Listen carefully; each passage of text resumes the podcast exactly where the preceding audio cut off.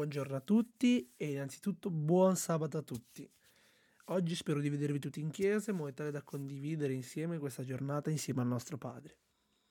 Oggi, sabato 1 maggio, vorrei condividere con voi una piccola riflessione, prima di vederci in chiesa.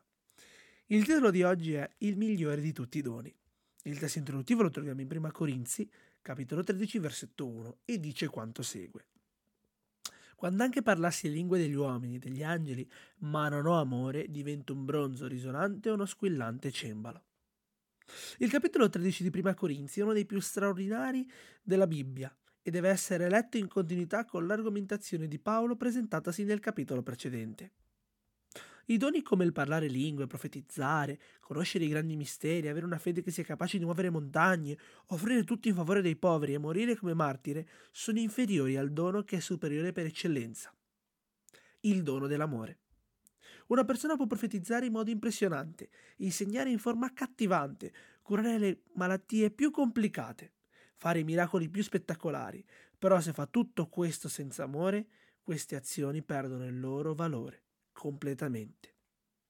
I primi versi del capitolo 13, scritti nella traduzione biblica Il Messaggio, dicono Se parlo con eloquenza umana ed estasi angelica, ma non amo, non sono altro che lo scricchiolio di un cancello arrugginito.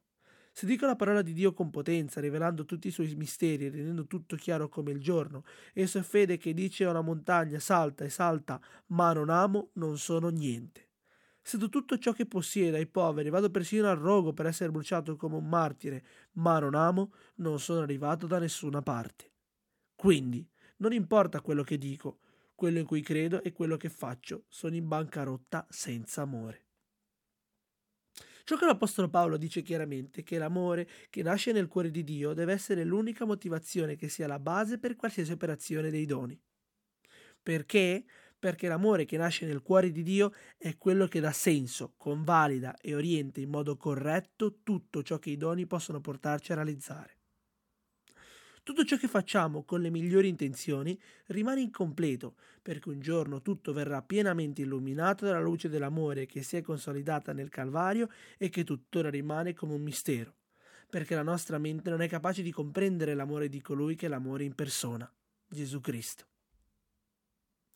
Ellen White assicura che quando questo amore riempie il cuore, il suo flusso va verso gli altri, non come una restituzione di favori, sino come un principio d'azione. L'amore cambia il carattere, domina gli impulsi, vince la inimicizia e nobilita gli affetti. Tale amore è così largo come l'universo ed è in armonia con l'amore degli angeli che operano. Quando il cuore lo ospita, quest'amore addolcisce l'intera vita e riversa le sue benedizioni intorno. Amen.